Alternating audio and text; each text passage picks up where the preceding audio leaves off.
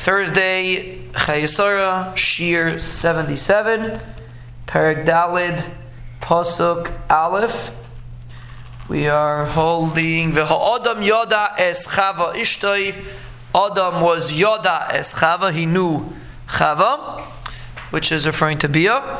Vatahar Vateled es she gave birth to Kayin. That was the first child. Vataimer, she said, Kanisi is Ish es Hashem. I created a, a man together with the Rabban Shalom. Rashi translates that Kayin was, you, till now, Rabban Shalom created me and created Adam. But in this individual, I'm involved also. And that's, that's what she called him Kayin to demonstrate this concept that she had a little bit of a, a, a part in this birth. And it's possible Kayin was had had negative midas in a certain way, like we'll see later. So it's possible that that came from the fact that this concept of Yisrael Hashem is possible that it was a little bit of a demonstration that of independence, of like this is someone that we we made ourselves. Now it's true that the Chazal say that a child has a shutfus of parents or a shutfus of the Islam, but could be if the name demonstrates that, so it could be it's um, it's a little bit of a chasard. But another interesting thing that the Torah is teaching us is the concept of yediyah. That means when a per you see from here the concept it's called the Torah calls it yediyah, but the concept is that a child is born when parents are when when there's a ch- real achdus between the parents that it produces a child. The tachlis, like like we said earlier in the psukim of the Alkenya, the vicious of his imai, lebasar echad. Rashi says they will be for one flesh. Rashi says it's referring to the fact that they have a child.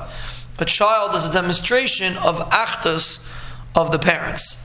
And that's what the Tyrus in Achmal San, if parents are being torn apart many, many times, the child holds them together. Many times, unfortunately, marriages stay together just because of the children.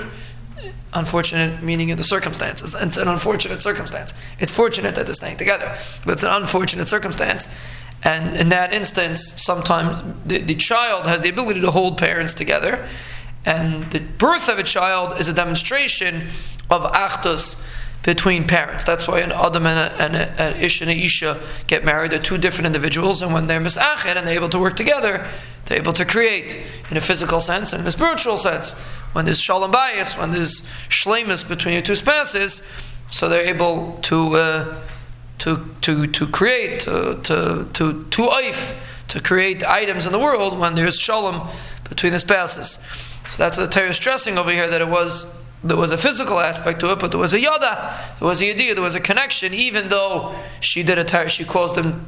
So it's actually interesting because the way the Torah puts it, it sounds like it happened after the chet. So the way the Torah puts it, she had kain after the chet. So even though she was machshel adam rishon, they still got along, quote unquote, and she had kain. But Rashi actually says that this story happened before the chet. That uh, that the that the Adam Yada is a past tense, and Rashi says that Cain was actually born before Adam Rishon did the Chet, and he was driven out together with Adam Rishon. And, that, and, the point, and the point that the Torah is making is that a child comes from when there's achdus in the parents. That's how the child comes. And Cain, being the first child, had the koiches, had a little bit of a koichara. Like we'll see later, the first thing, the koichara is always first. Like when you have a fruit, the peel comes before the fruit.